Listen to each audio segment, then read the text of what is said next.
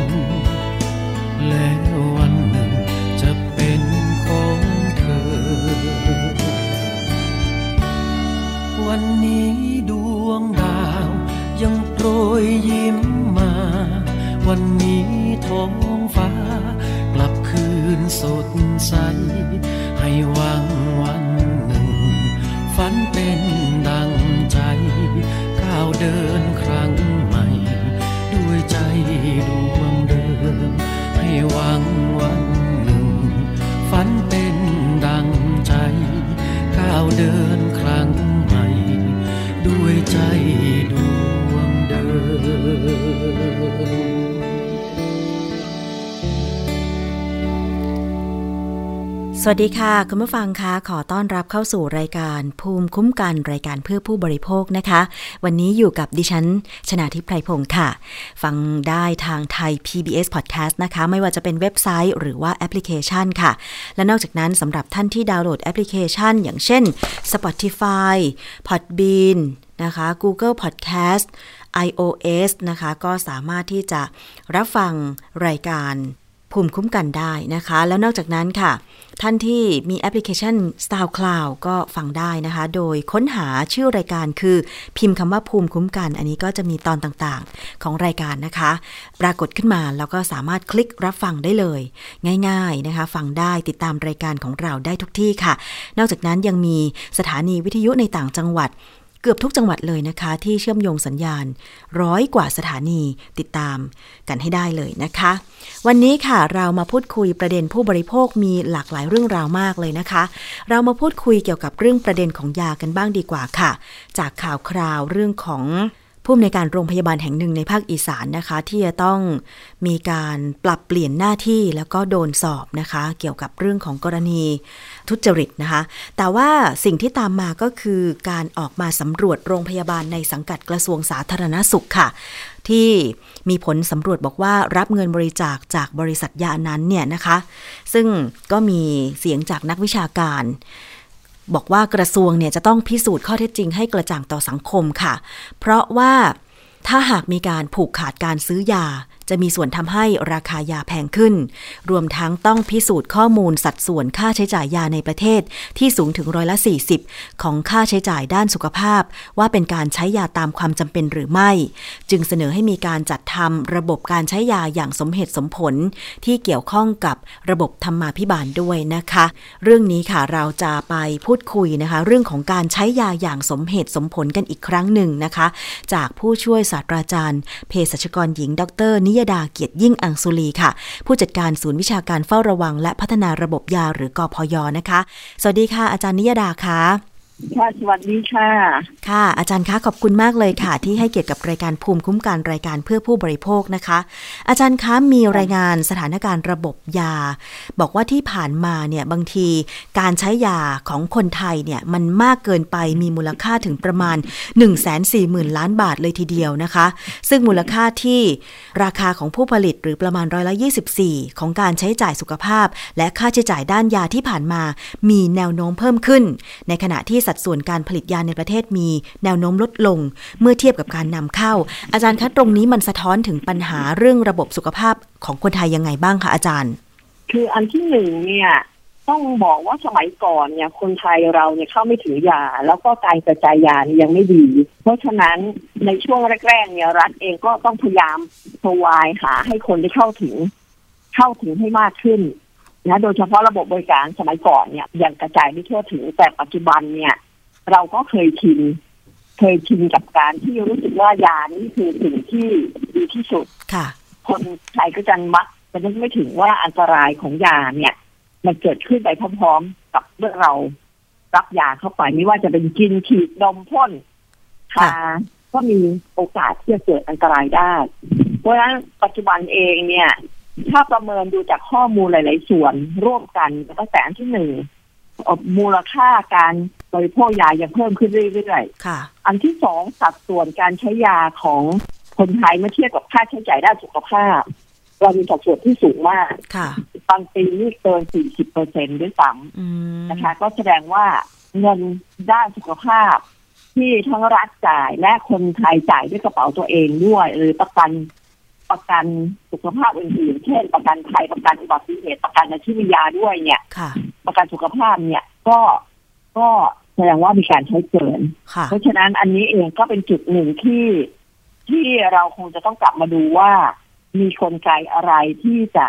หนึ่งปัจจัยเกิดจากอะไรบ้างกับสองกลไกเชิงระบบที่จะเข้ามาช่วยจัดการ กลับมาดูปัจจัยก่อนแน่ๆละเราหายาได้ง่ายใช่ไหม ไม่ว่าเดี๋ยวนี้บางที่หลายที่เลย ไปร้านชำก็ยังซื้อได้ คือร้านชำเราซื้อได้บางชนิดคือยาสามารถประจำบ้านเท่านั้น แต่เราก็จะมีขอยอสอจะมีคลินิกที่ไม่ใช่คลินิกไม่ใช่ปฏิบัติของแพทย์จ่ายยาเกินอำนาจกฎหมายอนุญาตนะคะ มีการซื้อยาทางอินเทอร์เน็ตได้เลยคือไปเฉิดตอนนี้เองค่ะนะไอ้ marketplace ทั้งหลายแหล่ทางอินเทอร์เน็ต ก็ยังมีรายการยาให้ ซื้อได้อยู่ดีนะคะ รวมทั้งแน่นอนที่เราหลีกเลี่ยงไม่ได้ก็คือโฆษณาและส่งเสริมการขายก็มีส่วนชักจูงให้การใช้เพิ่มขึ้นและสุดท้ายเลยหนีไม่พ้นคือคนไทยเอง พูดง่ายๆลิเทเลซี่ทางด้านยา ความเข้าใจเรื่องยา แหล่งข้อมูลที่จะหามายืนยันความหลงเชื่อลายเอ่ยไม่ไม่ไม่ต้องโฆษณาหรอกลายส่งมา โอ้ยอันนั้นดีไอ้นี่ดีค่ะ ก็จะเกิดปัญหาตามมาเรื่อยๆค่ะ ใช่ค่ะอาจารย์เห็นด้วยเลย เพราะว่าเเหมือนกับว่าเรามีสุขภาพที่มีโรคเรื้อรัง มีสถิติป่วย แล้วก็เสียชีวิตเพิ่มมากขึ้นนะคะ อาจารย์นิยดา แต่ทำไมเรามีสัดส่วนตัวเลขการใช้ยา มันสูงถึงร้อยละ 40 ของสัดส่วนของการใช้จ่ายด้านสุขภาพของคนไทย ที่ผ่านมาเนี่ยบางทีอาจารย์ไปคลินิกเสริมความงาม เช่น ไปรับบริการเสริมความงามใบหน้าอย่างเงี้ยค่ะ อาจารย์ ก็ยังได้รับแจกยามา คือจะเป็นยาประเภทยาแก้ปวดอะไรอย่างเงี้ย คือ อาจารย์คิดว่าการใช้ยาตรงนี้มันเหมาะสมหรือไม่ยังไงคะแน่นอนอยู่แล้ว ถ้าจ่ายเดือนไม่จำเป็นเราถือว่าไม่เหมาะสมแน่นอน ซึ่งที่จริงเนี่ยอันนี้เรื่องที่ก็ดีมากเลยที่เรามาเจาะในเรื่องใช้ยาสมเหตุสมผล เพราะว่าเมื่อธันวาปีที่แล้วนี่เอง เราเราใช้ยากันมานานนมนานมากแล้วนะพรบที่เกี่ยวข้องกับเรื่องยามีมานาน แต่แต่ว่าในเรื่องของกรอบการ จัดการเนี่ยมันก็มีอยู่แหละ แต่ว่าเป็นไงคะกระจัดกระจายไปเมื่อปีธันวาปีที่แล้วเนี่ย ก็ได้มีการเสนอเข้าสมัชชาสุขภาพแห่งชาติ เอาปัญหาทั้งหลายแหล่ที่จะที่เราคุยกันเนี่ยมาตีแผ่ค่ะแล้วก็บอกว่าไม่ได้ละเราจะทำนู่นทำนี่ทีละเล็กทีละน้อยไม่ได้ต้องทำทั้งยวงทั้งวงทั้งระบบค่ะเสนอเข้ามาติดมาชาสุขภาพว่าด้วยเรื่องของการใช้ยาสมเหตุสมผลที่เป็นระดับประเทศโดย เชิงระบบ แล้วก็มีชุมชนเป็นศูนย์กลางค่ะคือมุ่งเป้าไปที่ประชาชนเลยชุมชนวงเล็กวงน้อยเนี่ยต้องลงไปล้วงลูกต้องลงเข้าไปช่วย แต่ว่าไม่ใช่ช่วยแบบป้อนนะเราต้องช่วยแบบให้เขาเข้มแข็งด้วยเพราะฉะนั้นก็เสนอเข้าสมัชชาไปละ แล้วก็ได้มีการประชุมคณะทำงานเตรียมการกันมา เยอะ อันนี้ก็เป็นนิมิตหมายที่ดีว่าหวังว่าเราเองจะเอ่อมาดูเรื่องนี้กันอย่างจริงจัง แล้วก็กระตุ้นให้คนไทยได้ตระหนัก มากขึ้นค่ะว่าสุขภาพอันที่หนึ่งต้องสร้างเสริมสุขภาพนะป้องกันโรคก่อนไม่ใช่ว่ารอให้ป่วยแล้หวรือก็ทำงานหนักจนย่ำแย่ แล้วก็ค่อยไปวิ่งหากินยาอย่างยาเดียวยาไม่ใช่คำตอบสุดท้ายค่ะและยาเป็นเป็นทางเลือกหนึ่งเท่านั้นค่ะหนึ่งป้องกันโรคสองรักษาโดยไม่ใช้ยา ไม่ใช้ยาเคมี ก็อาจจะใช้สมุนไพรหรือไม่ใช้สมุนไพรก็อาจจะมีการนวด หรือแม้แต่การใช้อาหารเป็นยาค่ะก็ยังได้ด้วยซ้ำนะคะแล้วถ้าจำเป็นที่จะใช้แน่นอน ใช้ให้ถูกโรคถูกคนถูกวิธีนะ แล้วก็รู้ได้ว่ามันจะเกิดอันตรายอะไรค่ะ อันนี้ก็เป็นเรื่องจำเป็น ทีนี้มีจุดหนึ่งที่เราเชื่อมโยงกันว่าเอ๊ะตอนนี้มันมีข่าวค่ะ ว่าเงินนั่นนั่นคือมันแยกกันเป็นสองส่วนที่มันต่อกันด้วยแค่บางๆ ระหว่างคอร์รัปชัน ระหว่างจริยธรรม การใช้ยาส่งเสริมการใช้ยาต่างๆ เนี่ยค่ะมันมีทั้งสีเทาสีขาวสีดำกันอยู่เนี่ยเราจะคลี่คลายเรื่องนี้ได้อย่างไร ที่จริงเมื่อปี52นี่สี่ปีมาแล้วล่ะ ก็ปีพอดีสิบปี11ค่ะปีแล้วที่เราเสนอ เข้าสมัชชาเหมือนกันเรื่องส่งเสริมการขายยาที่ขาดจริยธรรมสมัยก่อนนะปัญหาเยอะเยอะกว่านี้เยอะ นะก็คือเอาไปใช้ส่วนตัวก็มีอืมเอาณปัจจุบันก็ยังคลี่คลายไปเยอะ เพราะว่าหลังจากออกมติสมัชชาเราก็มีทั้งกระทรวงเอง ทั้งวิชาชีพเอง ทั้งปปชเนี่ย ก็ทยอยออกมาตรการออกอะไรมาเยอะค่ะ เพราะฉะนั้นความเข้มงวดมากขึ้นละ แต่ว่าเข้าสวัสดิการ เนี่ย อันเนี้ยเป็นสิ่งซึ่งหลายคนก็บอกว่าเอ้ามันก็เข้าหลวงเพื่อไปพัฒนานี่ค่ะ แต่ถ้าเข้าแล้วไปผูกกับยอดซื้ออันเนี้ย อันนี้ไม่ไม่ค่อยดีอืมนะถ้าจะให้บริจาคมาคุณก็ให้บริจาคมาในโอกาสปีใหม่ในโอกาสวันเกิดบริษัทในโอกาสอะไรไปก็ได้ ซึ่งตอนนี้เราก็รับบริจาคจากประชาชนทั่วไปเยอะอยู่นะ ถ้าดูโรงพยาบาลต่างอืมๆแต่ข้อมูลก็ยังมีจากการสำรวจของสมาคมบริษัทยาค่ะนะเขาพบมาเนี่ยเพราะฉะนั้นจริงๆแล้วเนี่ย รัฐควรต้องกลับมาทบทวนว่าอันที่หนึ่งที่ยังมีอยู่นี้ เขาไปใช้ส่วนตัวสักเท่าไหร่ สวัสดิการเนี่ยมันคือเรื่องหลายอย่าง ดูแลสารพัดผู้สุขเด็กข้าราชการหรือเปล่า หรือลูกจ้างหรือเปล่า หรือว่าไปใช้เพื่อจัดหาอุปกรณ์จริง ๆ หรืออะไรไปค่ะแล้วการทำแบบเนี้ยมันเยอะแค่ไหน แล้วกลไกที่จะเข้ามาดูเนี่ย มันเสนอกันมาเยอะแล้วนะปปชก็จะเข้มไปแบบหนึ่งค่ะแต่ปปชเข้มไปแบบหนึ่งก็ มีเสียงลอยลมมาว่า เนี่ยยังยังไม่หมดเลยนะ เอ๊ะถ้า ถ้ามีระเบียบมาแล้ว แต่คุณไม่มีมาตรการเฝ้าระวังเฝ้าระวังที่ดีเนี่ยค่ะอันเนี้ยเป็นหัวใจ มันก็เหมือนอีหลอบเดิมที่เรามีกฎหมายแต่ไม่ทำอืมอค่ะย่างเงี้ยไม่ว่าจะเป็นหมวกกันน็อกไม่ว่าจะเป็นขับสวนทาง ไม่ว่าจะเป็นนู่นนี่นั่นค่ะกฎหมายเยอะมากแต่ ไม่ทำก็ไม่ได้เกิดปัญหาอะไร นี่คือสิ่งที่เรามีความเคย ชินและเคยตัวแบบหนึ่งของของคนไทยค่ะ อาจารย์คิดว่าว่าอันนี้เรื่องของกฎหมายจะนำมาจัดการกับปัญหา การรับบริจาคจากบริษัทผลิตยาได้ไหมคะอาจารย์ เพราะว่าที่อาจารย์ช่วยสะท้อนมาบอกว่าถ้ามันมีการรับบริจาค แล้วมันไปเอ่อยึดโยงกับการที่จะต้องมียอดการซื้อยาเข้าโรงพยาบาล หรือแม้แต่ผลตอบแทนอย่างอื่นอย่างเนี้ยค่ะ อาจารย์ ที่ผ่านมามันเคยมีการจัดการด้วยกฎหมายไหมคะ โอ้อันนี้ถ้าจะไปดูนะเท่าที่ยอมรับอย่างหนึ่งเลยนะเนี่ยนี่นี่คือช่องโหว่ไงหนึ่งระบบพอเราจับไปเสร็จอ้าวทำไมคนอื่นไม่เห็นโดนจับอืมคือหนึ่งไม่เสมอภาคค่ะ นะ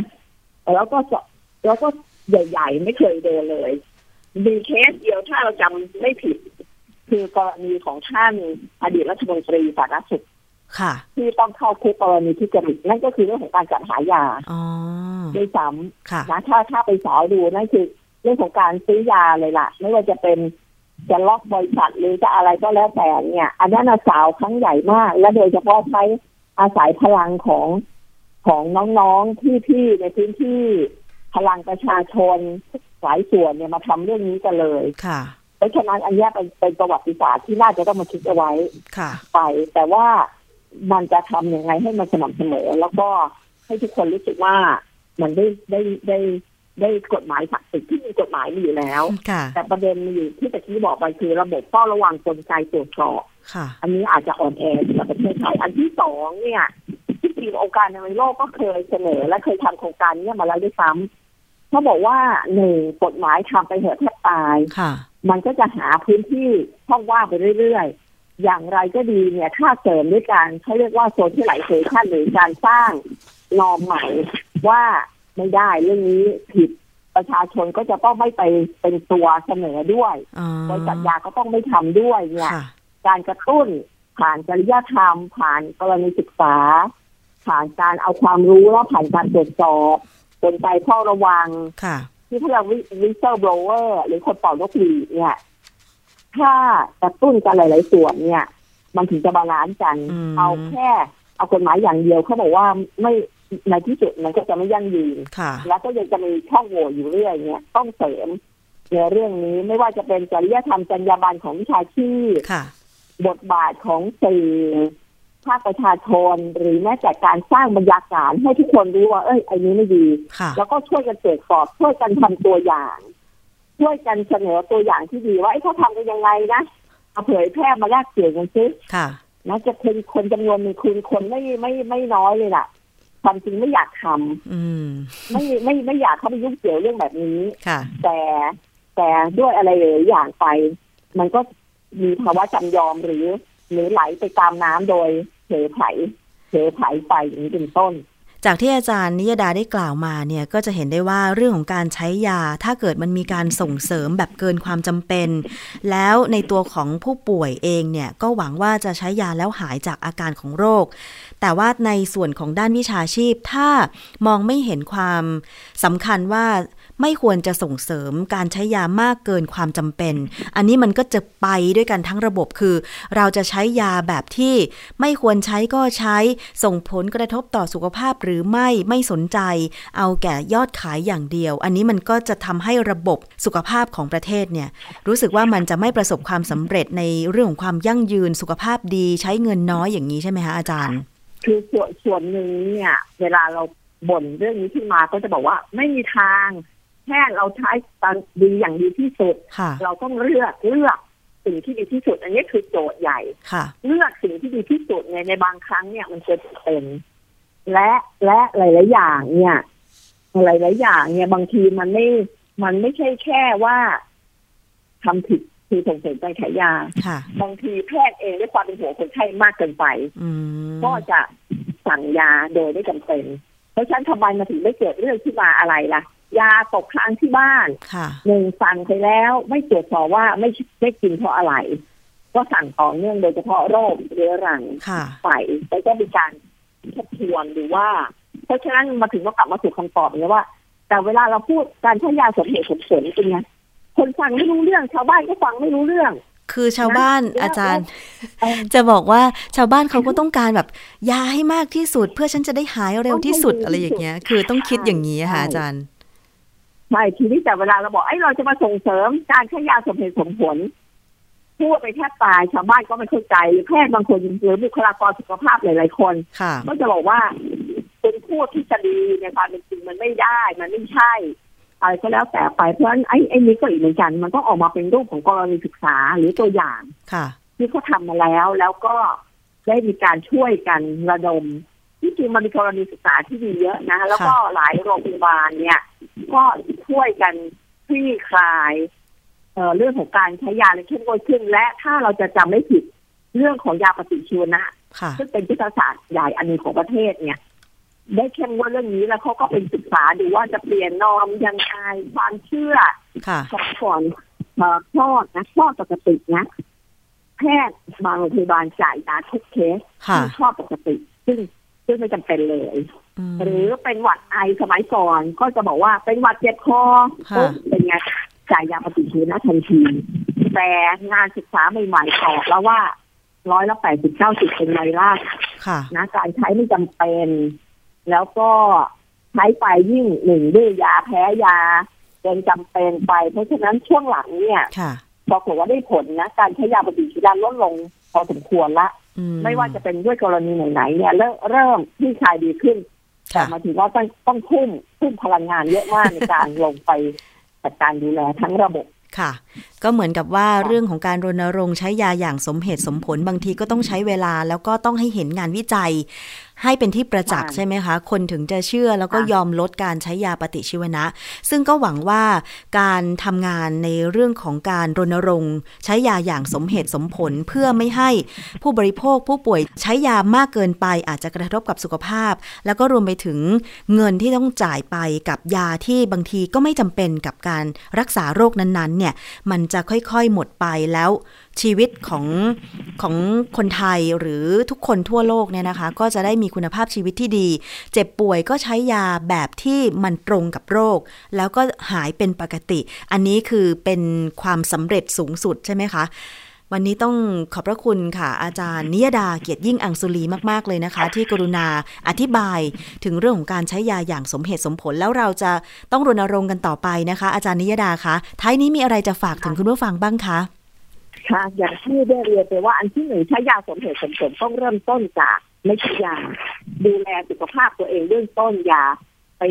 ทอดทิ้งจนลืม แล้วมาใช้ยาเอาภายหลัง ยาไม่ใช่คำตอบเด็ดเด็ดๆเป็นแค่หนึ่งอย่างพึงจำเสมอเอ่อยามีทั้งเชิงบวกคือผลดีและก็เชิงลบคือผลร้ายผลกระทบค่ะต่างๆที่เกิดขึ้นนะคะ การดูแลสุขภาพเป็นเรื่องสำคัญนะคะ ตัวอย่างที่ชัดที่สุดเลย ที่เราเห็นกันคือโควิดค่ะฉะนั้นเรื่องของป้องกันนี่ต้องมาก่อน แล้วยาเนี่ย มันจะตามมาเมื่อจำเป็น วันนี้ขอบพระคุณมากเลยค่ะอาจารย์คะเดี๋ยวโอกาสต่อไป ถ้ามีประเด็นอะไรที่น่าสนใจขออนุญาตสอบถามอาจารย์เพิ่มเติมนะคะ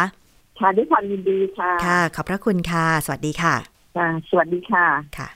นั่นคือผู้ช่วยศาสตราจารย์เภสัชกรหญิง ดร นิยดาเกียรติยิ่งอังสุลีนะคะ ผู้จัดการศูนย์วิชาการเฝ้าระวัง และพัฒนาระบบยาหรือกอพย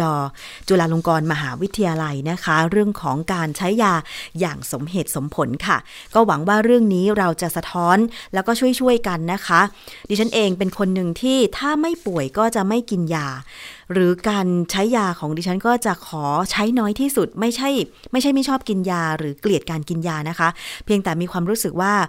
ถ้าเราสามารถป้องกันไม่ให้เจ็บป่วยได้ก็จะเป็นการดี แต่ถ้าป่วยแล้วใช้ยาเท่าที่จำเป็น เพราะไม่เช่นนั้นร่างกายของเราเนี่ยก็จะต้องขับส่วนเกินของยาออกไป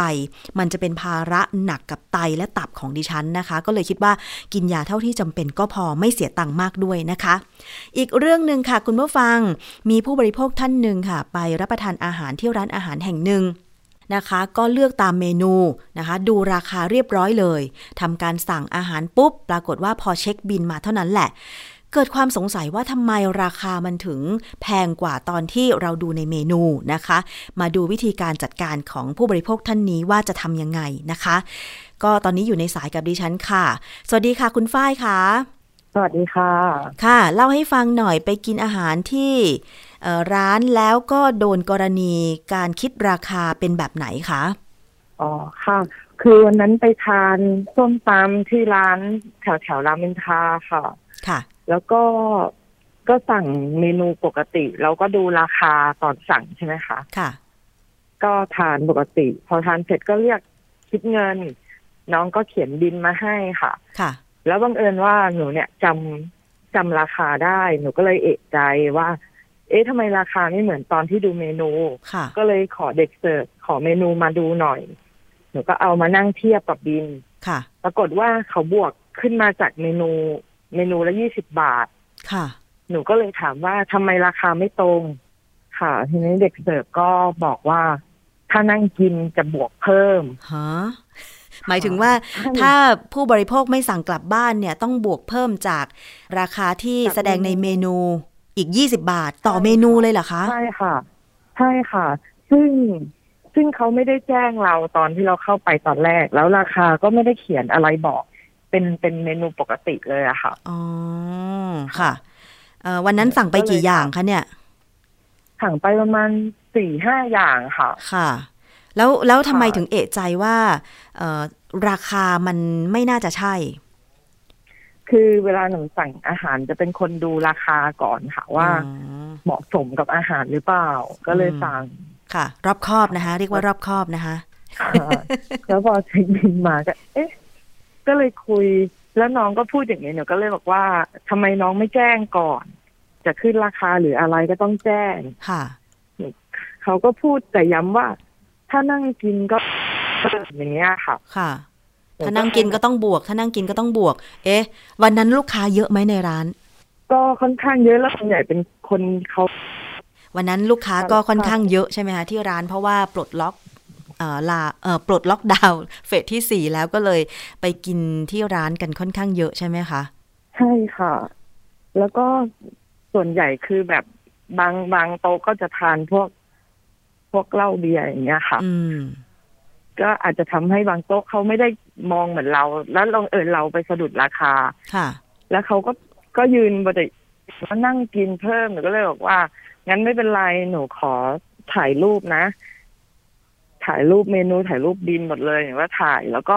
บอกเขาว่าหนูจะแจ้งเตือนภัยในโซเชียลค่ะเดี๋ยวพูดต่อหน้าเด็กเสิร์ฟเลย แล้วแล้วเขาระหว่างมีที่หนูถ่ายรูปค่ะ แล้วก็กำลังกดโพสต์ให้เขาเห็นเลย เขาก็เดินไปคุยกับกับคนทำอาหารน่าจะเป็นเจ้าของร้านตรงนั้นนะคะค่ะ เขาก็คุยคุยกันสักพักเขาก็เดินเข้ามาบอกว่า เออขอโทษนะครับพอดีเข้าใจ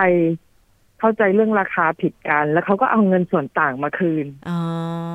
ค่ะ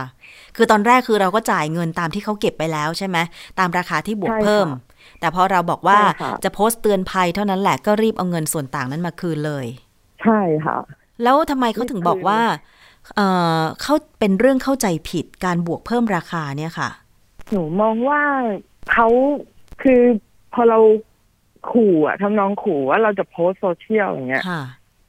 เขาก็รีบคิดราคาปกติ ซึ่งหนูไม่รู้ว่าก่อนหน้านี้เขาทำกับคนอื่นมาแล้วบ้างหรือเปล่า เพราะว่าคือส่วนใหญ่คนบางคนก็จ่ายไปเลยตามราคาถูกไหมคะค่ะบางคนก็ตรวจแต่อาหารไม่ได้ดูจำราคาไม่ได้ใช่กัราคาเมนูครั้งแรก ใช่ แต่บังเอิญหนูเนี่ย เป็นคนที่เช็คราคาก่อน อื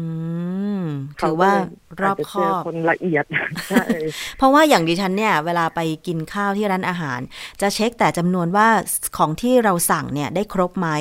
แล้วในบินที่เขาเก็บเงินเราเนี่ย ครบตามจำนวนหรือว่าเกินหรือว่าขาดอะไรอย่างนี้หรือเปล่า แต่ส่วนราคาส่วนน้อยมากเลยที่จะจำได้ยกเว้นว่าไปกินที่ร้านประจำอะไรอย่างเงี้ยใช่ค่ะเลยทำให้ตรงเนี้ยหนูว่าเป็นจุดที่ทำให้ ร้านอาหารบางร้านนะคะ เอาเปรียบผู้บริโภคตรงส่วนนี้ แต่การบวกเพิ่มราคาเมนูละ 20 บาท ถ้านั่งทานที่ร้านเนี่ย ไม่แน่ใจว่ามันเป็นเหมือนกันแบบนี้หรือเปล่าทุกร้าน เพราะว่าก่อนหน้าที่จะเกิดสถานการณ์การระบาดโควิด เนี่ยก็ไม่ไม่ค่อยมีปัญหาการบวกเพิ่มราคานะคะ ใช่ไหมคุณฝ้ายใช่ค่ะ คือบางร้านที่หนูไปกินนะคะ อย่างเช่นมีห้องห้องแอร์กับที่เป็นเปิดเปิด คือถ้าห้องแอร์บางร้านเขาก็จะติดเขียนเลยว่าบวกห้องเพิ่แอมร์บวกเพิ่มสิบบาทเอออะไรอย่างเงี้ยค่ะค่ะ ใช่ถ้าเป็นอย่างเงี้ย เราจะไม่มีปัญหาเลย เพราะเรารู้ก่อน คือบวกเพิ่ม10แต่บาทอันนี้ไม่ได้บวกเพิ่มทุกเมนู บวกเพิ่มบวกจากค่าบริการทั้งหมด10บาทนะคะอะไรอย่างนี้ใช่ค่ะ แล้วแต่ร้านค่ะ แต่แต่อย่างเงี้ย หนูมองว่าเขาเป็นการ แบบเหมือนกับว่าเขาถือ เขาให้เหตุผลแค่ว่าเกิดความเข้าใจผิดเหรอคะ หรือใช่ค่ะเหมือนกับว่าเขาต้องจัดโต๊ะเว้นระยะห่างตามนโยบายเอ่อรัฐบาลหรือเปล่าเขาถึงต้องบวกเพิ่มค่านั่งที่ร้าน เขาไม่ได้บอกแบบนี้ใช่ไหมคะ ไม่ได้พูดอะไรเลยค่ะ เพียงแต่ย้ำแค่ว่านั่งทานบวกเพิ่ม นั่งทานบวกเพิ่มเท่านี้ค่ะ อืมแต่ว่าไม่ได้แสดงตัวหนังสือนี้ในเมนูเลยทำให้คุณฝ้ายก็ คิดว่าเป็นราคาปกติตามเมนู ใช่ค่ะ เพราะว่าส่วนใหญ่เราสั่งอาหารเราก็ดูตามเมนูเป็นหลักถูกไหมคะ นั่นน่ะสิดิฉันก็ไม่เคยเจอร้านไหนเออว่านั่งกินที่ร้านแล้วบวกเพิ่มราคานะ ไม่เคยเจอเลยจริงใช่ค่ะเจอครั้งแรกเหมือนกันนะๆแล้วคิดว่าจะกลับไปกินอีกไหมร้านนี้อืมคงไม่ดีกว่าค่ะ แต่คิดว่าเขาคงจำได้ แต่ก็ยังดีนะคะ ที่เขาเอาเงินส่วนต่างมาคืน แล้ว สังเกตรอบๆ โต๊ะเราไหมคะว่าเขามีปฏิกิริยายังไงเมื่อเราทวงถามกับทางร้านแบบนี้ คือคือข้างๆโต๊ะที่อยู่ใกล้กันเขาก็มองนิดๆค่ะแต่ว่า คือหนูไม่ได้พูดเสียงดังอะไรหนูก็แค่แบบคุย คุยตรงโต๊ะอย่างเดียวอย่างเงี้ยอ๋อนึกว่าแบบค่ะพอเกิดแบบนี้ปุ๊บก็เรียกเคลียร์ก็ไม่ได้เสียงดังอะไรเกิดทำให้ลูกค้าคนอื่นตกใจ คุยแบบ กับกับน้องที่มายืนที่โต๊ะเฉยๆค่ะว่าทำไมคุณทำอย่างนี้อืมแล้วก่อนแล้วพอเขาขึ้นเงินก่อนออกเขาก็เลยเตือนเขาว่า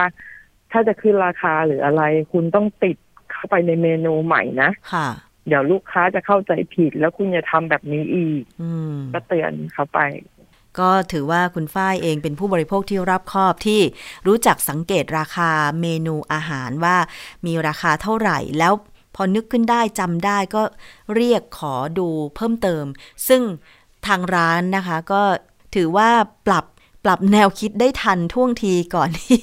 เรื่องนี้จะถูกเตือนภัยทางโลกออนไลน์ไปนะคะ ท้ายนี้ใช่คุณค่ะฝ้ายอยากจะฝากอะไรถึงผู้บริโภคบ้าง เพราะบางทีเหมือนที่คุณฝ้ายบอกเลย ไปกินกันสังสรรค์กันมีเครื่องดื่มแอลกอฮอล์อาจจะมึนเมาไปบ้างก็ อาจจะตอนเช็คบินมา ไม่ได้ดูรายละเอียดแบบคุณฝ้ายเลย อยากจะเตือนอะไรบ้างคะ ก็อยากจะเตือนผู้บริโภคนะคะ เวลาไปทานอาหารก็คือ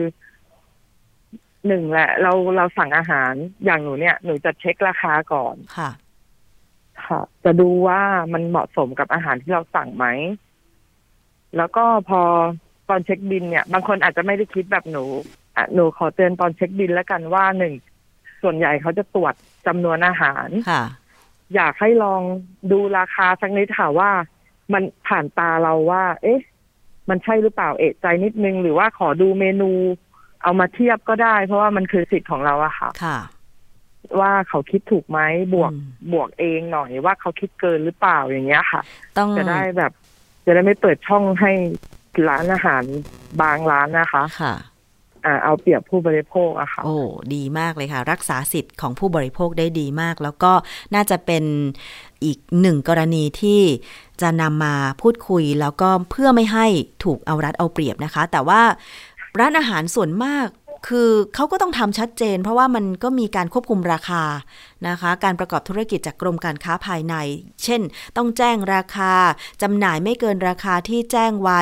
ถ้าจะมีการบวกเพิ่มหรือลดอะไร อย่างเช่นมีโปรโมชั่นอะไรก็ต้องแจ้งเป็นลายลักษณ์อักษรเพื่อให้ลูกค้าหรือผู้บริโภคที่มากินในร้านเนี่ยนะคะ ได้ทราบ แล้วก็ได้ปฏิบัติตามนั้น ก็ถือว่าไม่ผิดกติกา แต่ถ้าร้านไหนก็ตามทำนอกเหนือจากกติกาพวกเนี้ยก็เลยต้องโดนผู้บริโภคที่มีความละเอียดละออในการที่จะตรวจสอบแบบเนี้ยนะคะ ในการที่จะคอมเมนต์คอมเพนอะไรไป ซึ่งก็ถือว่าเป็นส่วนดีนะคะ วันนี้ขอบคุณคุณฝ้ายมากเลยค่ะ ที่มาเล่าประสบการณ์การไปนั่งกินร้านอาหาร แล้วก็วิธีการจัดการกับร้านที่บวกราคาเพิ่มโดยไม่แจ้งล่วงหน้านะคะ ขอบคุณมากค่ะคุณฝ้ายค่ะ ค่ะ สวัสดีค่ะ ค่ะ สวัสดีค่ะ อะคุณผู้ฟังก็อย่าลืมกันก็แล้วกัน ตอนนี้เนี่ยรัฐบาลก็ปลดล็อกปลดล็อกดาวน์เฟสที่ 4 สามารถไปนั่งกินอาหารที่ร้านนะคะได้แล้ว ก็อย่าลืมตรวจสอบราคาตรวจสอบเมนูอาหารต่างๆ ด้วยค่ะ อีกเรื่องหนึ่งนะคะ คุณผู้ฟังวันนี้ก็มีประเด็นเกี่ยวกับเรื่องของการที่สำนักงานการบินพลเรือน แห่งประเทศไทยนะคะ ได้นัดสายการบินที่มีเส้นทางบินระหว่างประเทศไปหารือ มาตรการในการที่จะดำเนินการเออเกี่ยวกับการบินต่อจากนี้ไปนะคะ ก่อนที่จะกลับมาเปิดให้บริการในระยะต่อไปค่ะนายจุลาสุขมานพผู้อำนวยการสำนักงานการบินพลเรือนแห่งประเทศไทย เปิดเผยว่า วันนี้นะคะ นัดประชุมหารือกับสายการบินทุกแห่งที่มีเส้นทางบินระหว่างประเทศ เพื่อหารือเตรียมความพร้อมในการกลับมาทำการบินในอนาคตค่ะ โดยประเด็นสำคัญก็คือจะเป็นการสรุปนะคะ เป็นการทำความเข้าใจการปรับจูน มาตรการควบคุมโรค ที่สาธารณสุขของไทยออกประกาศ ให้สอดคล้องรับกับมาตรการควบคุมการให้บริการการบิน ที่ การบินพลเรือนแห่งประเทศไทยประกาศไปก่อนหน้านี้ค่ะ ซึ่งต้องนำมาพิจารณาร่วมกับมาตรฐาน ด้านการบินขององค์กรการบินพลเรือนระหว่างประเทศ หรือ ICAO หรือ ICAO นั่นเองนะคะสำหรับเส้นทางบินระหว่างประเทศที่จะเริ่มกลับมาทำการบินกลุ่มแรก ที่อาจจะมีการผ่อนปรนจะเป็นกลุ่มนักธุรกิจและนักลงทุน ซึ่งมีความจำเป็นต้องเดินทางไปดูแลธุรกิจ ที่ได้ลงทุนไว้ในต่างประเทศนะคะ ซึ่งปัจจัยที่จะอนุญาตกลุ่มนักธุรกิจก่อนน่าจะเป็นเพราะว่ามีความพร้อม กรณีที่อาจจะต้องเจอมาตรการกักตัวในประเทศปลายทาง หรือการรักษาพยาบาลต่างๆ ก็จะเป็นกลุ่มผู้โดยสารที่สามารถที่จะมีกำลังจ่ายได้ว่าอย่างนั้นเถอะนะคะ ส่วนการเดินทางของนักท่องเที่ยวระหว่างประเทศ แบบ Travel Bubble หรือจับคู่ท่องเที่ยวเนี่ยนะคะ จะต้องพิจารณาในระยะต่อไปค่ะ คาดว่าในเดือนกรกฎาคมนี้จะยังไม่เปิดทำการเรื่องนี้นะคะ เนื่องจากนักท่องเที่ยวต้องมีองค์ประกอบพิจารณาหลายเรื่อง ทั้งสถานการณ์การระบาดของโควิด -19 ในต่างประเทศ รวมทั้งประเด็นสายการบินที่จะกลับมาทำการบินในเส้นทางใดบ้าง ที่มีผู้โดยสารเพียงพอคุ้มกับต้นทุนนั่นเองค่ะ ก็รอผลสรุป ในเรื่องนี้กันต่อไปนะคะเอาละค่ะ นี่คือช่วงเวลาของรายการภูมิคุ้มกันรายการผู้บริโภคสำหรับในช่วงแรกนะคะ ติดตามในช่วงที่ 2 ค่ะ คิดก่อนเชื่อกับดรแก้วกังสดานนภัยนักพิษวิทยา วันนี้คุยกันเรื่องของการลดความเสี่ยงมะเร็งเต้านม หลังหมดประจำเดือน ด้วยอาหารธรรมชาติได้ด้วยหรือไปฟังกันค่ะ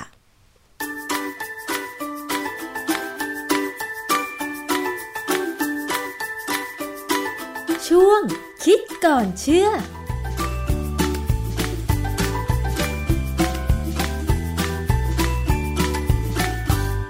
พบกันในช่วงคิดก่อนเชื่อกับดรแก้วกังสดานนภัยนักพิษวิทยากับดิฉันชนาทิพไพรพงศ์นะคะ พูดถึงเรื่องของโรคมะเร็งค่ะ สถิติผู้เจ็บป่วย แล้วก็เสียชีวิตจากโรคมะเร็งในประเทศไทยมีเพิ่มสูงขึ้นทุกปีเลยนะคะ ไม่ว่าจะเป็นมะเร็งเต้านม มะเร็งปากมดลูก หรือว่ามะเร็งตับนะคะ ซึ่งหลายคนก็คงจะได้ยินข่าวเกี่ยวกับดาราท่านหนึ่งที่ป่วยเป็นมะเร็งตับแล้วถึงขั้นกับเสียชีวิตนะคะ แต่ว่าวันนี้ค่ะเรามาพูดคุยกันเกี่ยวกับเรื่องของมะเร็งเต้านมกันบ้าง อันนี้คุณผู้หญิงก็น่าจะมีความกังวลใจมากกว่าคุณผู้ชายใช่ไหมคะ เพราะว่าผู้หญิงก็อาจจะมีระบบ ภายในร่างกายที่แตกต่างกัน ไม่ว่าจะเป็นเต้านมนะคะ หรือว่าจะเป็นการมีประจำเดือน ทีนี้ความเสี่ยงอย่างหนึ่งค่ะ ก็คือการที่ผู้หญิงนะคะ หลังหมดประจำเดือนนั้นเนี่ยอาจจะมีความเสี่ยงเป็นโรคมะเร็ง เพราะฉะนั้นจึงต้องไปตรวจเป็นประจำทุกปีใช่ไหมคะ เราจะลดความเสี่ยงจากการเป็นมะเร็งเต้านมหลังหมดประจำเดือนด้วยอาหารธรรมชาติ ที่อาจจะเคยได้ยินข้อมูลมาเนี่ยได้ด้วยจริงหรือเปล่า ลองมาถามอาจารย์แก้วค่ะ อาจารย์คะเรื่องของอาหารมันสัมพันธ์กับเรื่องของมะเร็งเต้านมอะไรยังไงคะครับคือพฤติกรรมการกินหรือพฤติกรรมการบริโภคอาหารของเราเนี่ยนะมันเป็นตัวกำหนดความเสี่ยงอันหนึ่งของผู้หญิงในเรื่องของมะเร็งเต้านมนะฮะความจริงเนี่ยมันอาจจะรวมไปถึงมะเร็งมดลูกด้วยก็ได้ เพราะว่ามดลูกกับเต้านมเนี่ย เป็นอวัยวะ ที่อยู่ภายใต้อิทธิพลของฮอร์โมนเพศ ที่จะกำหนดว่าจะเสี่ยงไม่เสี่ยง คือฮอร์โมนเอสโตรเจนเนี่ยในทางพิษวิทยาแล้วเนี่ยเขาจัดว่าเป็นสารก่อมะเร็งที่เกิดขึ้นในตัวคนเองนะเกิดขึ้นมาในตัวมนุษย์เลยเป็นสารที่ถ้าออกฤทธิ์มากเกินไปเนี่ย มันจะก่อมะเร็งได้ แต่ถ้าออกฤทธิ์พอเหมาะร่างกายก็จะสมบูรณ์แข็งแรง ออกฤทธิ์น้อยไปก็จะอ่อนแอเพราะว่าเอสโตรเจนเนี่ย มันเป็นตัวที่กระตุ้นให้เซลล์ร่างกายเราเนี่ยแบ่งอย่างมโหฬารเลยตอนช่วงที่เราเด็กๆเล็กๆกันที่ถามว่าผู้ชายมีไหมเอสโตรเจนก็มีบ้าง แต่พอเข้าสู่วัยวัยรุ่นแล้วเนี่ยฮอร์โมนเพศชายมันจะออกมามากกว่าแล้วมันจะกลบฮอร์โมนเพศหญิงนะสำหรับผู้หญิงเนี่ย พอหมดประจำเดือนมาแล้วทำไมถึงมันต้องมากังวลเกี่ยวกับเอสโตรเจน ก็เพราะว่าเอสโตรเจน เนี่ย เวลาที่ช่วงที่เรามีประจำเดือนเนี่ยประจำเดือนนี่มันเกิดจากการที่ไข่ หลุดออกมาจากรังไข่นะฮะแล้วก็รอการผสมพันธุ์พอไม่มีการผสมพันธุ์มันก็ฝ่อไปเสียไปผสมมดลูกก็หลุดออกมาเป็นประจำเดือนแต่ตอนที่ไข่หลุดออกมาจากรังไข่เนี่ยบริเวณที่หลุดเนี่ยมันจะเกิดสภาพเป็นแผลเขาเรียกคอปัสลูเตียมซึ่งตรงบริเวณเนี่ยมันไม่ใช่แผลหรอกมันเป็น มันเป็นร่องรอยของการที่ไข่เคยอยู่ แล้วมันจะเป็นบริเวณที่มีการกำหนดการสร้างเอสโตรเจนเอสโตรเจนช่วงช่วงที่เรามีประจำเดือน จะสูงขึ้นนะแล้วก็จะต่ำลงในปีในเดือนนึงเนี่ยมันจะขึ้นขึ้นลงลงมันจะมีวงจรของมันนะฮะเอสโตรเจนที่เกิดจากคอปัสลูเตียมของผู้หญิงวัยเจริญพันธุ์เนี่ย จะเป็นตัวควบคุมการทำงานของร่างกายทั้งหมดค่ะดังนั้นก็ไม่มีปัญหาอะไรคือมีมากมีน้อยก็แล้วแต่ผู้หญิงที่มีเอสโตรเจนมาก หรือผู้หญิงที่มีตัวรับเอสโตรเจนมาก เวลามีช่วงก่อนมีประจำเดือนเนี่ย จะปวดเต้านมอืมจะปวดมดลูกมันออกฤทธิ์มาก อ๋อส่วนผู้หญิงที่ไม่รู้สึกอะไรเลย อาจจะเป็นคนที่มีเอสโตรเจนน้อย หรือมีตัวรับน้อย ระหว่างตัวรับน้อยกับตัวรับมากนี่ผลนอกจากการแสดงออกทางร่างกาย อย่างเช่นปวดบั้นเอว เจ็บเต้านม อารมณ์เหวี่ยงขึ้นเหวี่ยงลงแล้วเนี่ย มันจะส่งผลระยะยาวกับสุขภาพของผู้หญิงคนนั้นไหมคะ คือคนที่มีตัวรับเอสโตรเจนมากเนี่ยจะเสี่ยงต่อการเป็นมะเร็งเต้านม เพราะว่าถ้าเอสโตรเจนออกมา ในระดับหนึ่งเนี่ยพ อมีตัวรับมากการออกฤทธิ์ของเอสโตรเจนก็จะสูง เอสโตรเจนเนี่ยเวลาออกฤทธิ์เนี่ย มันจะทำกับทำให้เซลล์เนี่ยมีสภาพเหมือนพร้อมที่จะแบ่ง คือเซลล์ของเต้านมหรือมดลูกเนี่ย มันจะพร้อมที่จะแบ่งถ้าสมมติมีการปฏิสนธิคือมีตัวอ่อนจะแบ่งเลย เพื่อรองรับการที่จะมีจะตั้งครรภ์จะมีพอมีลูกแล้วก็จะต้องมีน้ำนมแต่เต้านมเนี่ยเอ่อเซลล์ต่อมน้ำนมจะต้องเตรียมแบ่ง พอเริ่มมีตัวอ่อนฝังเมื่อไหร่เนี่ย เขาจะแบ่งแล้วเตรียมมีน้ำนม แต่บางครั้งเนี่ยไม่มีการปฏิสนธิมีประจำเดือนมาธรรมดาเนี่ย แต่ปรากฏว่าการที่มี receptor มากเนี่ยมันทำให้เซลล์เตรียมตัวแบ่งแล้วมันก็เลยเป็นแบ่งไปเลย อ๋อ ถึงแม้ว่าจะไม่มีตัวอ่อนมาผสม แต่เซลล์ภายในผู้หญิงคนที่มีตัวรับเอสโตรเจนมาก มันถูกแบ่งไปแล้ว มันมันเผลอแบ่งมันควบคุมกันไม่ได้บางครั้งเนี่ยมันคุมไม่ได้ ก็เลยพอแบ่งไปแบบที่ไม่มี ตัวอ่อน ไม่มีปฏิสนธิไม่มีตัวอ่อนเนี่ยค่ะมันเลยเป็นการแบ่งที่ผิดปกติ คือแบ่งไม่รู้จะทำอะไรอ๋อค่ะเชื่อมันแบ่งโดยไม่รู้จะทำอะไร มันก็จะกลายเป็นแบ่งเป็นเซลล์มะเร็งได้ค่ะ มีความเสี่ยงนะฮะเพราะฉะนั้นเนี่ย คนที่มี receptor สูงเนี่ยบางครั้งเนี่ยบางคนเป็นมะเร็งเต้านมเสร็จแล้วพอพอหมอเขาบำบัดเขาผ่าตัดให้เรียบร้อยแล้วเนี่ยเขาจะต้องให้กินยาที่ไปจัดการกับ receptor ตัวนี้ด้วย มันก็มีวิธีการหนึ่งโดยธรรมชาติที่คนเอเชียเขารู้กัน คือไม่ไม่ใช่รู้ว่ามันช่วยนะ รู้ว่าผู้หญิงที่กินเต้าหู้เนี่ยหรือพวกผลิตภัณฑ์จากถั่วเหลืองเนี่ย กินแล้วจะลดความเสี่ยงต่อการเป็นมะเร็งเต้านม เพราะว่าในผลิตภัณฑ์ถั่วเหลืองเนี่ย มันจะมีสารโปรตีน genistein ซึ่งมีความสามารถจะไปจับที่ receptor ของเอสโตรเจนได้ แต่จับแล้วอยู่เฉยๆไม่ออกฤทธิ์เท่าไหร่ค่ะ มันเป็นเอสโตรเจนอ่อนมาก ๆ ก็เลยทำให้จำนวน receptor ที่จะมีปัญหาเนี่ยลดลงอ๋อค่ะก็ถึงพบว่าคนทางเอเชียเนี่ยที่กินเต้าหู้กินถั่วเหลืองกินอะไรก็ตามที่มาจากถั่วเหลืองเนี่ย ก็จะมีความเสี่ยงต่อการเป็นมะเร็งเต้านมต่ำกว่าคนทางตะวันตก ซึ่งแต่นั้นสมัยก่อนไม่ได้กินนะแต่สมัยเนี่ยคนทางตะวันตกก็กินเต้าหู้เยอะขึ้น กินถั่วเหลืองเยอะขึ้น กลับมาตรงที่ว่าพอหมดประจำเดือนไปแล้วเอสโตรเจนมันควรจะต่ำลงค่ะก็ปรากฏว่าเขาพบว่า ถ้าผู้หญิงที่หมดประจำเดือนแล้วเกิดอ้วนขึ้นมา หรืออ้วนมาจากเดิมก็ได้เขาบอกว่าคนพวกนี้จะเสี่ยงเนื่องจากว่าจริงๆแล้วเนี่ยร่างกายเรานอกจากผลิตเอสโตรเจนจากมดลูกแล้วเนี่ย มันยังมีแหล่งอื่นอีกก็คือไขมันอืมเซลล์ไขมันต่างๆ ที่ค่ะอยู่ตามตัวเราเนี่ย มันสามารถจะผลิตเอสโตรเจนได้หลังจากที่เราหมดประจำเดือนอ้าวเหรอคือคะมันมีฮอร์โมนอยู่ตัวหนึ่งคือมันมีฮอร์โมนอยู่ตัวหนึ่งอยู่ในคนทั่วๆไปเนี่ยชื่อ aromatase ฮอร์โมน aromatase เนี่ย เป็นเป็นขอโทษที่ผมพูดผิด เป็นเอนไซม์นะ เป็นเอนไซม์ aromatase เป็นเอนไซม์ในกลุ่มที่สำคัญมากกับมนุษย์ เพราะว่ามันสามารถเปลี่ยนสารเคมีหลายชนิดให้เป็นชนิดอื่น เพื่อทำให้ร่างกายเนี่ยไปเป็นไปด้วยความปกติ เช่นอย่างที่กรณีของฮอร์โมนเพศเนี่ยนะฮะปกติเนี่ย ผู้หญิงพอเอสโตรเจนต่ำลงแล้วเนี่ย วิธีที่ทำให้เอสโตรเจนของผู้หญิงให้สูงขึ้นก็คือเปลี่ยนฮอร์โมนเพศชายในผู้หญิง ซึ่งมีอยู่บ้าง คือเทสโทสเตอโรนกับ androstenedione ซึ่งสองตัวเนี่ยเป็นฮอร์โมนเพศชายซึ่งมีอยู่บ้างในผู้หญิงค่ะเปลี่ยนไปเป็นเอสโตรเจน estradiol อะไรพวกเนี้ยในกลุ่มนี้ ดังนั้นเนี่ยการเปลี่ยนแปลงของ aromatase เนี่ยมันเป็นการเปลี่ยนแปลงที่ไม่มีตัวควบคุม คือถ้าใครอ้วนมาก มีเซลล์ไขมันมาก การเปลี่ยนแปลงก็มากขึ้นค่ะ ดังนั้นเราอย่างที่บอกแล้วว่าเอสโตรเจน เนี่ย มันเป็นมันเป็นสารเป็นฮอร์โมน ที่เพิ่มความเสี่ยงของการเป็นมะเร็งเต้านมกับมะเร็งมดลูกค่ะดังนั้นเนี่ยพอหมดประจำเดือนแล้วใครๆก็นึกว่าเอสโตรเจนจะต่ำแต่อืปอฮึรากฏว่าในผู้หญิงที่อ้วนฮอร์โมนพวกนี้จะเพิ่มขึ้นในเลือดด้วยซ้ำบางทีจะสูงกว่าเดิม สูงกว่าเมื่อสาวๆอีกจะเห็นว่าผู้หญิงอ้วนบางคนหลังหมดประจำเดือนแล้วหน้าตายังตึงๆอยู่ซึ่งนี่เป็นความเทียง คือบางคนเนี่ยพอหมดประจำเดือนแล้วหน้าตาเหี่ยวผิวเหี่ยวเนี่ยเขาจะกินเอสโตรเจนที่หมอสั่งให้ อันนั้นหมอควบคุมค่ะ หรือว่าถ้าเป็นคนต่างจังหวัด หรือเป็นคนที่ออกจากหัวโบราณน่ะก็จะไปกินพวกเบาเครืออืมไอ้พวกนี้ก็มีเอสโตรเจนเหมือนกัน เพื่อลดอาการไวทอง หรือเพื่อทำให้หน้าตาตึงค่ะๆซึ่งมันมันจริงมีคนเอาพวกเบาเครือเนี่ยมาทำเป็นยาสมุนไพรเป็นผลิตภัณฑ์เสริมอาหารอือหือในแง่นี้เลย ดังนั้นเนี่ยการมีอารมาเตสในบางคนนะ จึงเป็นความเสี่ยง ก็เลยบางคนเนี่ยเวลาไปหาหมอเนี่ยแล้วมีปัญหาเนี่ยหมอก็จะเช็คดูเลยว่าเอนไซม์ aromatase เนี่ยสูงไหมค่ะถ้าสูงเนี่ยเขาจะจ่ายยากลุ่ม aromatase inhibitor ให้ เพื่อลดความเสี่ยงต่อการเป็นมะเร็งเต้านมค่ะแต่ไอ้ยา aromatase inhibitor เนี่ยเป็นยาอันตรายมาก เพราะว่าอะไร เพราะว่าในข้อมูลเนี่ยเขาบอกว่าผลข้างเคียงคือกระดูกพรุนอืมอ่าอาจจะเพิ่มความเสี่ยงต่อการมีข้อต่อผิดปกติมีอาการเจ็บปวด มีข้ออักเสบและที่สำคัญคือยา aromatase inhibitor เนี่ยมันเป็นยา มันเป็นสารแปลกปลอมค่ะเพราะฉะนั้นตับกับไต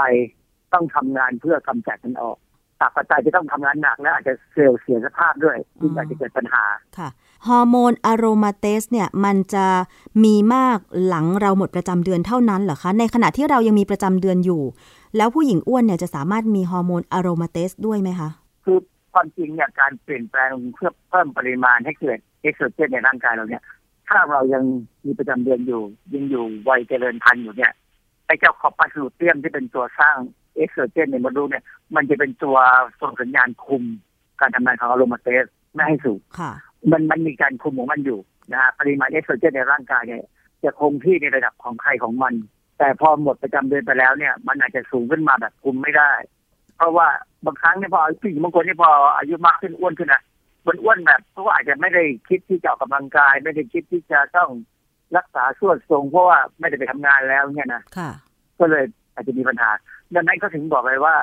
ออกกำลังกายอยู่แล้วเกษียณแล้วก็ควรจะออกไปเรื่อยๆอย่าให้อ้วนขึ้นค่ะอย่าให้เกิน BMI อย่าอย่าให้เกินแต่จะมีมวลกายที่ควรเป็น ดังนั้นเนี่ย ผมก็เลยสนใจว่า เอ้ยถ้าถ้ายามันมีปัญหาเนี่ยเรามีทางกินจากอาหารไหมก็เลยไปเจอบทความหนึ่ง ชื่อ Natural Product as Aromatase Inhibitor ก็คือพูดถึงไอ้เจะผลิตภัณฑ์ในพืชเนี่ยนะธรรมชาติเนี่ยที่ทำหน้าที่เป็นตัวยับยั้งเอนไซม์อะโรมาเตสบทความนี้ตีพิมพ์ในวารสารที่ Anti Cancer Agent in Medical Chemistry คือวารสารเล่มเนี่ยพูดถึงเกี่ยวกับสารธรรมชาติ หรือสารอะไรก็ตามที่เขาใช้ในการยับยั้งการเกิดมะเร็งเลยนะ บทความตีพิมพ์ปี 2008เอ่อมีข้อมูลเยอะนะฮะความจริงเนี่ยเขาพูดถึงพืชต่างๆ ที่มีการยับยั้งเอนไซม์อะโรมาเตสเยอะแยะเลย มันมันมีผักอะไรบ้างคะ ที่เขาพูดถึงในงานวิจัยนี้อะค่ะ เช่นมังคุดมังคุดนี่เป็นผลไม้เกือบเกือบจะประจำชาติเราเลยนะ คือประจำใน Southeast Asia ในเอเชียอาคเนย์เนี่ยมังคุดมันขึ้นได้ทั่วใช่ไหมแล้วมังคุดเนี่ยมันจะมีสารที่หลาย ๆ คนอาจจะเคยได้ยินชื่อ xanthone นะ xanthone เนี่ย เป็นสารที่มีคุณสมบัติเยอะแยะเลยนะครับสารต้านออกซิเดชันสารต้านอนุมูลอิสระอะไรก็ตามเนี่ยมันเป็นสารที่เขาพบว่ามันมีฤทธิ์ในการยับยั้งเอนไซม์ aromatase ได้ค่ะแต่ว่าทีนี้ประเด็นคือเรากินมังคุดเนี่ยก็กินเป็นเป็นเป็นผลไม้มันก็ดีไปไอ้บางคนก็เข้าไปเอาเอาแซนโทนที่ออกมาจากเปลือกแล้วก็เอามาทำเป็น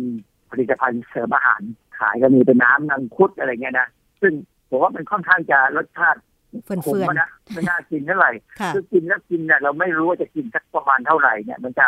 คือสารธรรมชาติทุกอย่างเนี่ยกินมากไปอันตรายนะฮะไม่มันไม่มีหรอกที่จะไม่อันตรายเพราะฉะนั้นถ้าเรากินแค่เนื้อมังคุดธรรมดาเนี่ย แบบที่คนธรรมดากินกันแต่ละวันเนี่ย จะมีประโยชน์ดังนั้นไม่จำเป็นจะไปซื้อผลิตภัณฑ์เสริมอาหารอะไรกินหรอกมันยังไม่มีงานวิจัย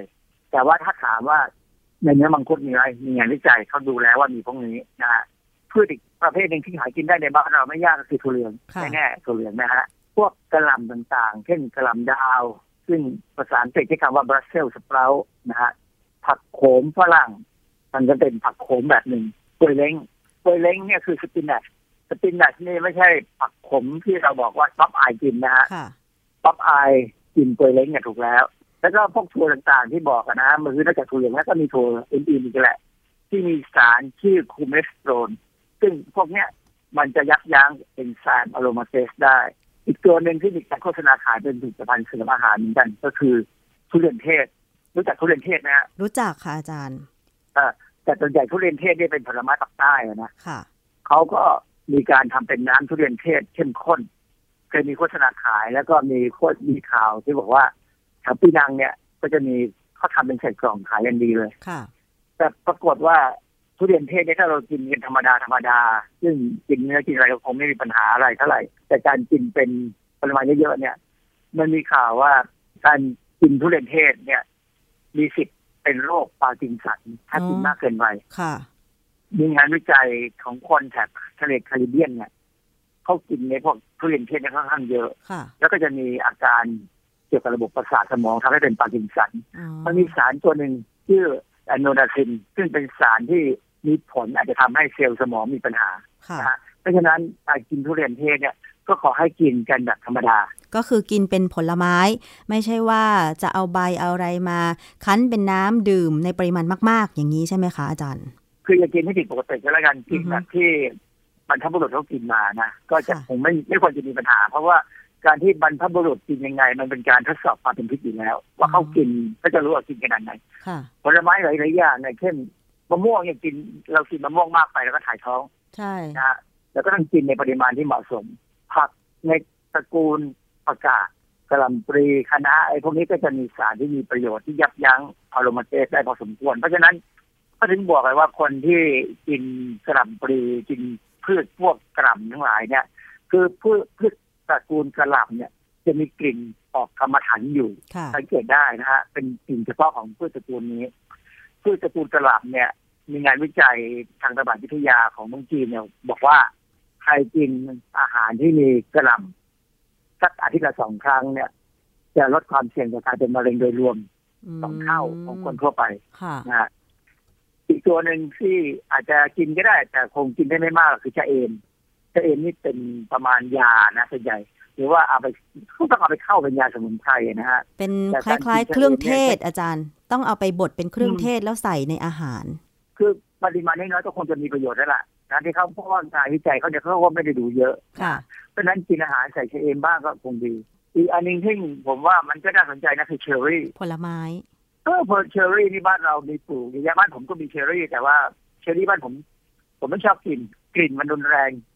มันไม่อร่อยเหมือนเชอร์รี่อเมริกาหรือเชอร์รี่ของออสเตรเลีย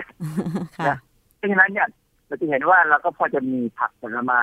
ที่กินเพื่อลดความเสี่ยงของการทำงานของเอนไซม์อะโรมาเตสที่มากเกินไปเอนไซม์ตัวที่สำคัญนะค่ะสำคัญในร่างกายมนุษย์นะจำเป็นต้องมีอือฮึอยู่ แต่ว่าบางครั้งเนี่ย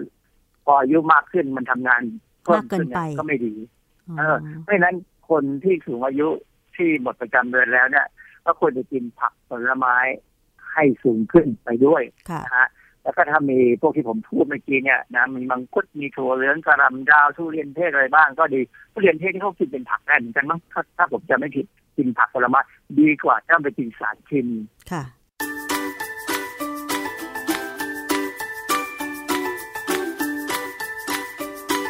ช่วงคิดก่อนเชื่อ